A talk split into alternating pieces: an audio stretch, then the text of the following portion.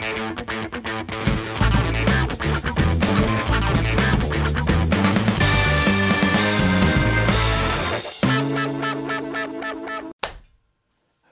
všetky hamburgerové deti. Dnes, ako vidíte, sme z úplne nového štúdia. O čom sa ideme baviť, Robo? Dneska sa budeme baviť o tom, ako sú odmeňovaní verejní zamestnanci, čo sa tam dá robiť, ako sa dá zistiť, že aká je ich správna mzda alebo nejaká dostatočná mzda a potom sa pobavíme trochu viacej o školstve a čo sa tam momentálne deje.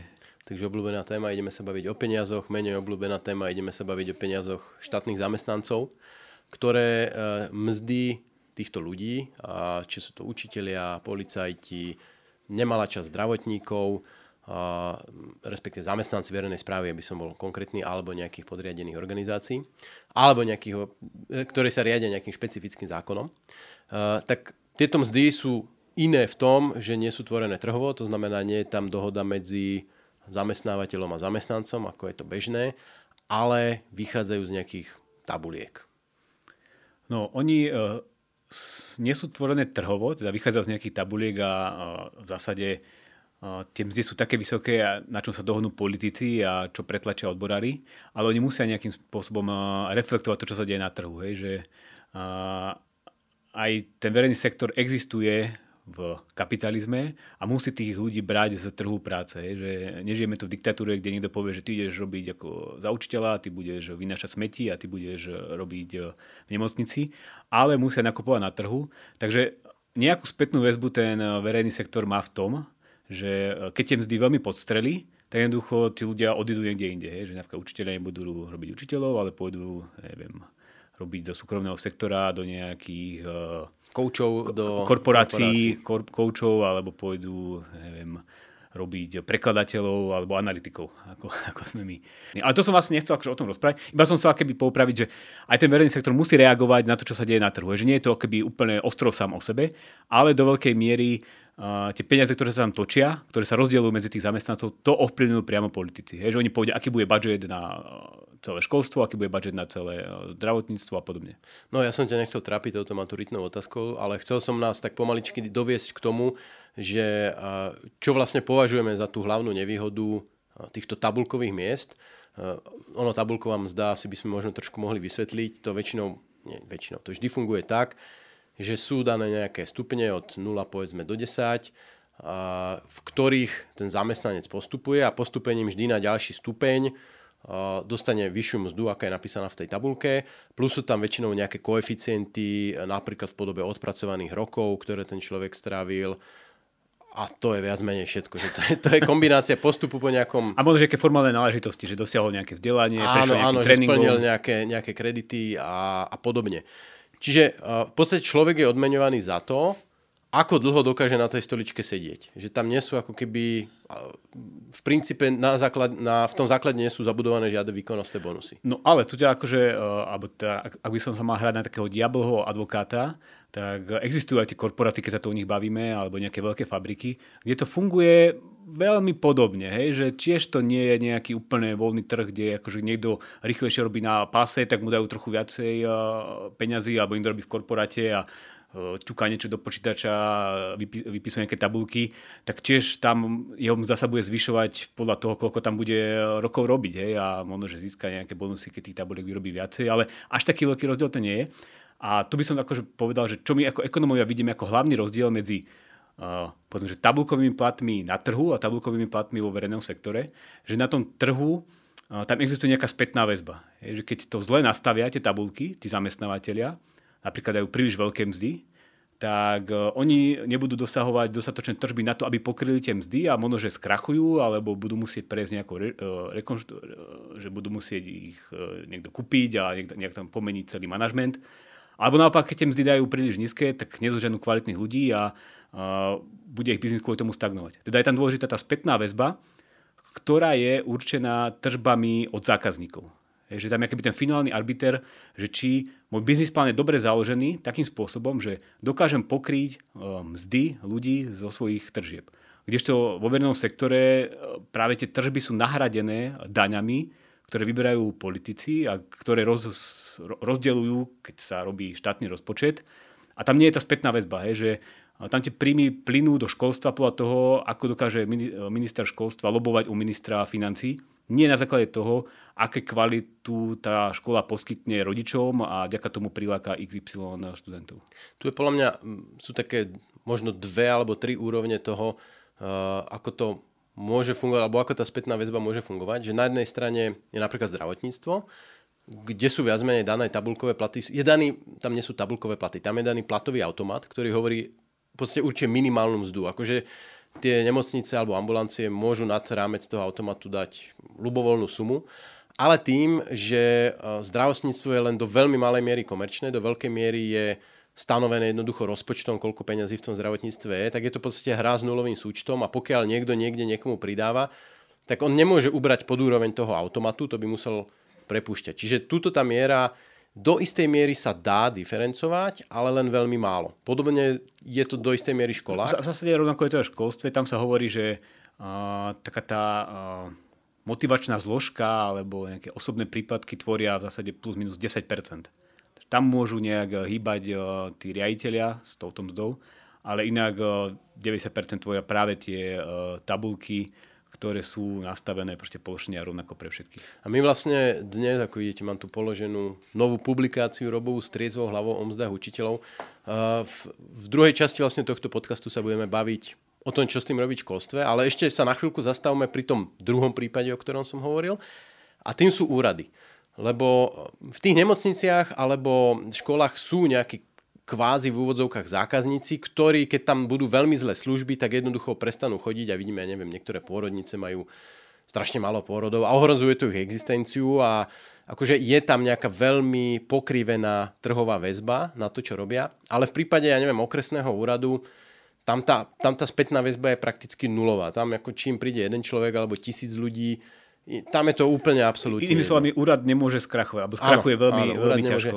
No a teraz je otázka, či vôbec tu je možné nejakým spôsobom niečo s týmto spraviť, alebo sa musíme zmieriť tým, že proste budú tam zamestnanci motivovaní tabulkovými platmi, ktoré, ktoré vlastne motivujú k tomu, aby tí, čo sú nadpriemerne dobrí, stade odišli, pretože nad tabulku nedostanú a tí, čo sú podpriemerne dobrí, tak týchto motivuje tam zostať čo najdlhšie, pretože ich, im to vlastne poskytuje nejaký priemerný zárobok a tým pádom celý tento systém je takými pretekmi ku dnu, alebo ako sa to volá, uh, pretekmi k priemernosti.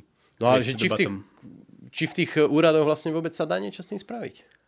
Uh, teraz si otázku mne, ale myslím, že ty si o tom, o tom niekedy písal, že, že, že tie úrady sa dokážu opičiť do, do určitej miery po súkromnom sektore a dokážu tie jednotlivé úlohy úradníka rozdeliť e, na nejaké body a podľa tých bodov, koľko e, získa úradník, tak dokáže byť odmenovaný. Teda tam akéby vnesú nejakú motiváciu, ktorá je naviazaná na to, čo reálne ten úradník e, robí. Teda keď bude rýchlo dávať pečiatky na jednotlivé nejaké dokumenty, tak dokáže viacej zarobiť, než keď eh, bude pomaly rozhodovať a pomaly tam eh, sedieť. Ale to je tiež niečo, čo sa asi u nás nedieje, čo je skôr asi bežnejšie v zahraničí. Teraz sme si vlastne prehodili tie odpovede, lebo uh, ty, ty si mi hovoril o tom Izesovi, ako písal vlastne v tej knihe Byrokracia, že my to ani nemôžeme očakávať, že by niečo takéto sa tam dalo spraviť. Jednoducho byrokratická organizácia, ktorá plní, plní nejaké byrokratické úlohy, tak funguje byrokratickým systémom. A ako ten trh tá moja odpoveď potom bola, sa dá nejakým spôsobom nasimulovať, ako ty si hovoril, že ten úrad, a vidíme to niekde na západe, to skúšajú, si stanoviť nejaké KPIs,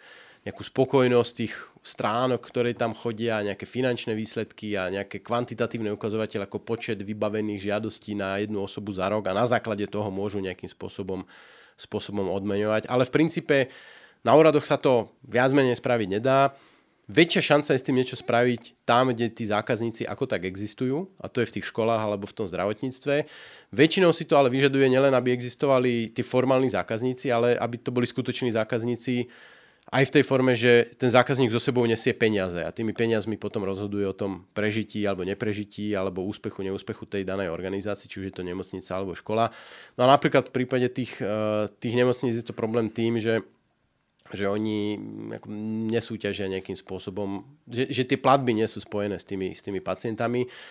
Ale zase, ako som spomínal, tej porodnice, sú tam isté prvé príklad, prípady, kedy sa to tak začína tvarovať a ak prejdeme na tzv. DRG systém, kedy s každým pacientom pôjde nejaká diagnóza a s tou diagnózou pôjde nejaká konkrétna cenovka, takže de facto na tom pacientovi bude prilepená nejaká suma, tak je tam šanca, že do, do väčšej miery, e, miery to bude ovplyvnené aj tým, že tá súťaž o zdravotníku bude čoraz väčšia a v prípade, že začne predbiehať ten platový automat, tak jednoducho tie nemocnice ambulancie budú musieť začať na tom trhu súťažiť, pretože tá minimálna mzda, teda ten hej. automat už stačiť nebude. To sú no, také voucher vlastne na chorých ľudí, hej, na choroby. Že proste voucherový no, systém.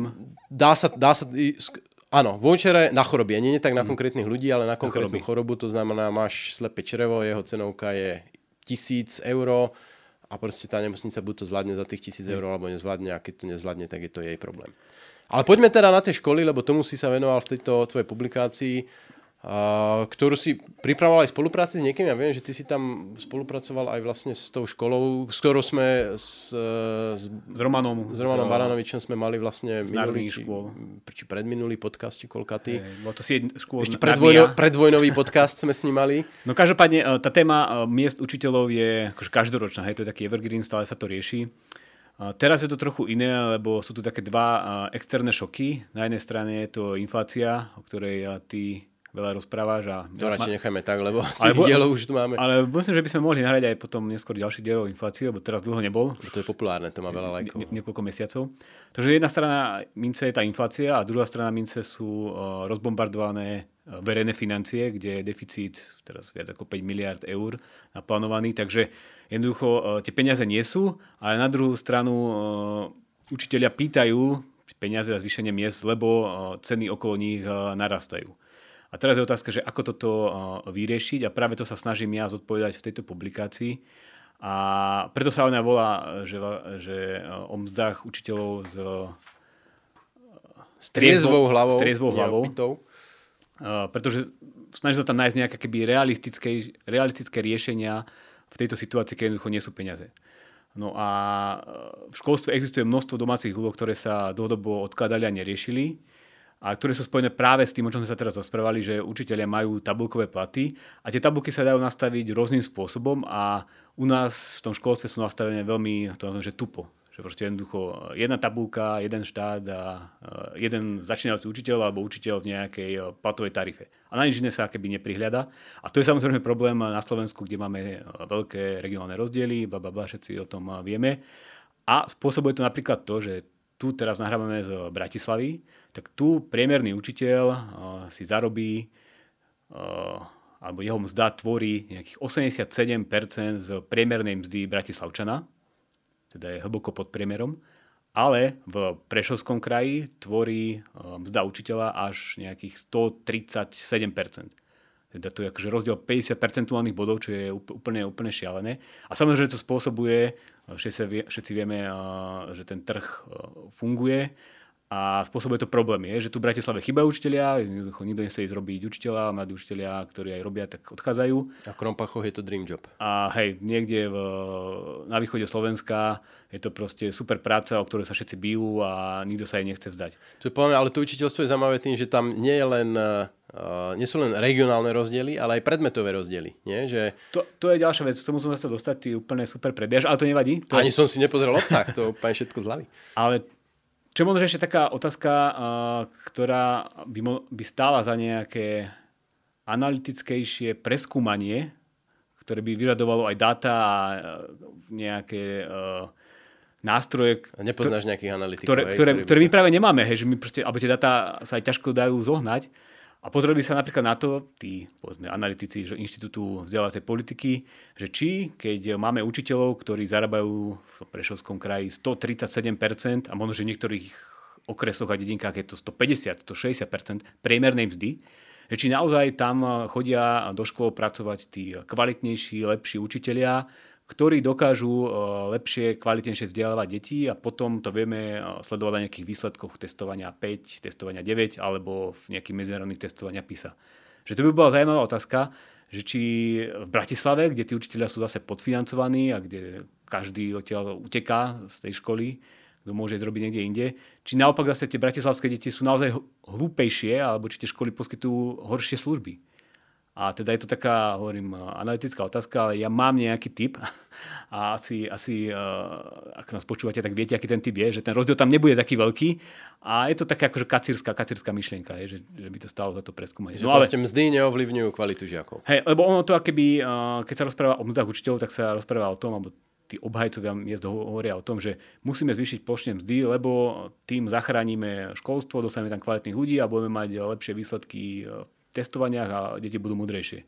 Ale tak ja tvrdím, že to také jednoduché není. A toto by mohol byť jeden z takých akéby hintov alebo takých, uh, takých ukážok toho, že možno, že to také jednoduché nie je. Ale o tom som nechcel rozprávať. Uh, ja v tej publikácii samozrejme odporúčam úplne jednoduché riešenie, ktoré trh robí. Všetci vieme, že tu v Bratislave sú vyššie mzdy, ako v tom eh, Prešove. A tak preto by aj tie tabulky nemali byť také tupé, že rovnaké pre všetkých učiteľov na celom Slovensku, ale mal by existovať nejaký príplatok, povedzme, alebo nejaká kompenzácia učiteľov, ktorí učia v drahších okresoch, kde sú vyššie náklady, objektívne, a kde sú zároveň aj vyššie mzdy. Takéto niečo majú napríklad aj policajti, že tí majú nejaký príspevok na bývanie, pretože aj policajti musia bývať niekde a funguje to úplne, úplne bežne v tomto sektore. Ale pri tých učiteľoch to akoby je niečo, o čom sa dlho rozpráva a stále sa to nestalo. že, takže to je taká akoby nakopnutá lopta pre ministerstvo školstva, že prečo toto sa po dvoch rokoch ešte nestalo, aj napriek tomu, že napríklad Saska to má v programe. Hm, tak ono je to asi politicky dosť ťažko priechodné. Presne, ale to mňa akože... Zvýhodňovať v úvodzovkách tých bratislavčanov a bratislavských To nás analytikov ešte ako viacej naštartuje, že proste je to politicky nepriechodné, tak ešte o to je to akoby zaujímavejšie na to tlačiť, že proste je to akoby no brain, hej, že je to politika, ktorá úplne dáva zmysel. A keď sa pozrieme na tie protesty z minulosti, tak oni vždy akoby štartovali tu v Bratislave, že tu boli tí ľudia, ktorí najviac kričali, ktorí to celé roztlieskali a potom sa trochu pridávali aj, ja neviem, strede Slovenska a tí na tom východe, no, tí sa až tak moc do toho netlačili, lebo tam tá práca učiteľa vôbec nie je. Ale ja otočím ten tvoj argument o kvalite žiakov. E, máme čísla, že v Bratislave je fyzický nedostatok učiteľov? No jasné. To akoby máme v tej publikácii dáta z edujobs.sk, čo je vlastne nejaký portál profesie, kde keď sa pozrie, že koľko teraz v tomto momente chyba učiteľov, alebo školy hľadajú učiteľov tu v Bratislave, tak je to v stovkách, nejakých 250 učiteľov myslím. Ak sa pozrie do toho Prešova, tak tam chyba 25 učiteľov, hej, sa teraz hľadá. Takže to keby 10 je násobný rozdiel, čo je keby veľmi, veľmi uh, veľký rozdiel. Druhá otázka e, sa presne týka tých uh, predmetov, hej, čo tí učiteľia učia. A tam rovnako na tých dátach vidno, hej, že keď sa pozrieme na učiteľa neviem, informatiky alebo matematiky, tak tam tých ponúk, ktoré školy vešajú na internety je množstvo, že to sú znova stovky, 300, 400, 500 ponúk, ale, ako za celé Slovensko, ale keď sa pozrieme, že koľko učiteľov sa hlási alebo nejakým spôsobom reaguje na tie ponuky, tak to sú nízke jednotky. A naopak, keď sa pozrieme napríklad na dejepis, tak tam školy až tak príliš nedopytujú dejepisárov, ale máme akože asi veľa dejepisárov, ktorí nikde neučia a reaguje um, viacej uh, takýchto ľudí na tieto ponuky. Takže je tam akoby presne opačná situácia ako pri, ako pri, tý, pri tej matematike. A to je akože ďalšia nejaká trhová nerovnováha, ktorá je spôsobená tým, že tie tabulky sú tupé. Hej? Že proste uh, jedna tabulka bez hľadu na to, či učíte hudobnú alebo informatiku. No dobre, ale uh, čo vlastne hovoríš ty, že na konci dňa by sme skončili s nejakou tabulkou, ktorá by bola pomerne zložitá, pretože by musela vážiť región, nejaké priemerné mzdy v regióne, a musela by ešte vážiť, e, aký je to predmet, alebo dokonca kombinácia predmetov. Čiže musela by, museli by tam byť vstupy nejaké priemerné mzdy v odbore e, informatik, e, prekladateľ, historik, alebo ja neviem, aká je alternatíva trhová, kde je písarovi. Čiže ako ono by to bolo ale aj dosť komplikované, nie? Uh, tak ono sa to vyriešiť tak, že uh, tá regionálnosť tých miest cez prípadky, ako som spomínal pri policajtoch, že sa by to nemuselo byť úplne na základe nejakej štatistiky, ale tak vieme, že... Tak máme 8 VUC-čiek, čiže... Hej, ale, hej, alebo napríklad eh, v Čechách to majú tiež zaujímavo, tam jednoducho eh, má eh, každý občan doslova nárok na nejaký príspevok na bývanie, ak vie vydokladovať, že náklady na jeho bývanie sú vyššie ako 35% jeho čistého príjmu. A tam to platí pre všetkých, ale my sme mohli takéto niečo nadefinovať pre učiteľov. A čo v zásade nie je až také zložité keď sa rozprávame o tých predmetoch, tak tam, hej, tam si neviem predstaviť, že by sa to nejak zadefinovalo v tabulke, ale práve tam by hrala rolu, uh, alebo by hralo rolu moje ďalšie odporúčanie a to je uh, decentralizovať alebo dať väčšiu mieru rozhodovania o financiách uh, riaditeľom škôl. Hej, že ako som spomínal, dnes tí riaditeľia rozhodujú o 10%, možno, že ani to nie. A toto by sa malo zmeniť, hej, že tie tabulky by mali hrať menšiu rolu a viacej uh, tej rozhodovacej uh, mož, viacej tých možností by mali mať riaditeľia, aby zohľadňovali nie iba to, že či je ten učiteľ, uh, učiteľ informatiky alebo učiteľ uh, hudebnej, ale možno, že ako kvalitne učí. Že tam má dvoch učiteľov matematiky a vie, že jeden je proste nejaký flakač a druhý sa naozaj snaží, tak dá viacej tomu prvému a to dnes až nie je také možné, lebo deje sa tam presne to, čo si ty popísal aj v tom zdravotníctve, čo som nevedel, ale v školstve je to veľmi podobné. Že tie tabulky sú nastavené tak vysoko, že keby ten priestor na nejaké odbeňovanie tých šikovnejších je veľmi, veľmi minimálny. No ale hneď ťa podpichnem. A my všetci tušíme, že nejedna škola funguje ako taká malá, malá mafia e, v tej zborovni. A akým spôsobom by bol ten riaditeľ donútený alebo riaditeľka donútený a odmenovať tých dobrých a nie tí, s ktorými chodí fajčiť poza školu alebo proste kuje nejaké pikle alebo je to rodina. Hey, a to presne tam akože ja popisujem ako, ako riziko, lebo na to sú tiež papery a štúdie hlavne zo zahraničia a hlavne z chudobnejších krajín, že keď o, na základe nejakých o, medzinárodných organizácií navýšili platy učiteľov v týchto chudobnejších krajinách, tak sa z toho stala toho učiteľského povolania politická renta. Je, že presne ako ty hovoríš, že jednoducho začal sa to rozdielovať na základe nejakého rodinkárstva, klientelizmu a paradoxne sa nezvýšila kvalita učiteľského zboru, ale ešte znížila, hej, lebo sa tam akože nabrali učiteľia z tých dediniek, ktorí mali kontakty a nie tí, ktorí boli kvalitní. Takže samozrejme, že toto samé o sebe nestačí a práve preto sa prichádza druhá moja mantra, ktorú neustále opakujem a to je vytváranie a otváranie trhu v školstve. Teda, že Mali by sme zjednodušovať zakladanie a aj rušenie škôl. Malo by, mal by mať väčšiu možnosť zákazník rozhodovať o tom, kde tie deti dá, kde ich pošle, aby akože on vytváral ten tlak. To sa napríklad dosiahnuť aj spomínanými voucherami, že ten rodič dostane do rúk tých 3000 eur ročne, ktoré on má vo forme toho svojho dieťaťa, alebo on rozhoduje o nich, keď to dieťa nie pošle, že kde sa dostane tých 3000 eur, čo dnes si tí rodičia neuvedomujú. Keď sme spravili prieskum medzi rodičmi, že či vedia, koľko stojí rok vzdelávania ich detí, tak poviem, aby nevedeli. Ale keby dostali ten voucher, tak by to uvideli a možno, že by si rozmysleli, či dajú tých 3000 eur tam nejakému riaditeľovi, ktorý vedia, že nerobí dobrú robotu. Takže akéby odpovede, akéby viacej konkurencie a viacej trhu mm, vo vzdelávaní čo sa dá dosiahnuť napríklad tým, že zjednodušíme prepušťanie učiteľov, že dnes je to pomerne zložitá vec a preto sa tam držia aj takí tí učiteľia, ktorí by tam už možno, že nemali byť.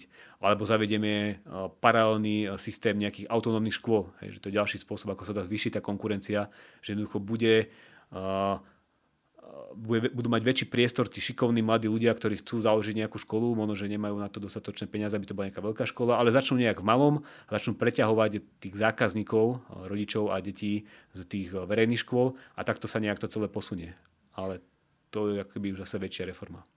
A ja keď to úplne vyženiem niekde do extrému ako takú víziu, tak v podstate uh, nie je to už aj tak, že to formálne vzdelanie učiteľa, nejaké všelijaké to pedagogické minimum, uh, je dosť akože už zaostávajúci koncept v zmysle toho, že uh, dnes mladí ľudia alebo deti potrebujú proste celý rad uh, takých, by som povedal, skillov zo života, od IT schopností až po soft schopností a manažerské schopnosti, ktoré ako sa na pedagogických fakultách asi nikdy nikto k ním nedostane.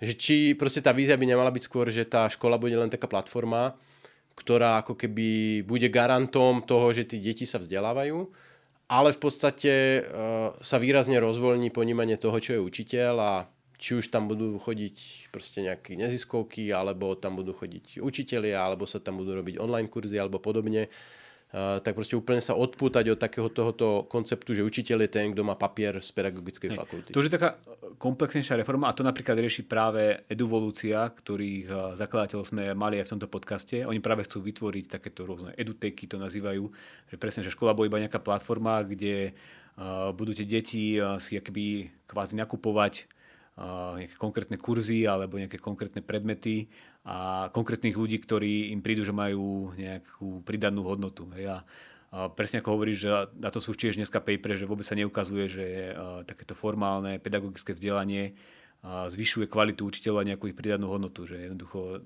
tá kvalita je niekde, niekde inde. Takže áno, je to spojené aj s nejakou dereguláciou a, odstraňovaním všetkých možných prekážok toho, aby ľudia, ktorí majú záujem proste vzdelávať, aby to mohli robiť úplne jednoducho a aby tí zákazníci si ich mohli jednoducho vyberať. Jeden z veľkých vzorov slovenského školstva je Fínsko, ktoré je ospevované a, a áno, majú aj kvalitných učiteľov, asi dobré vzdelanie a celé to tam funguje dobre.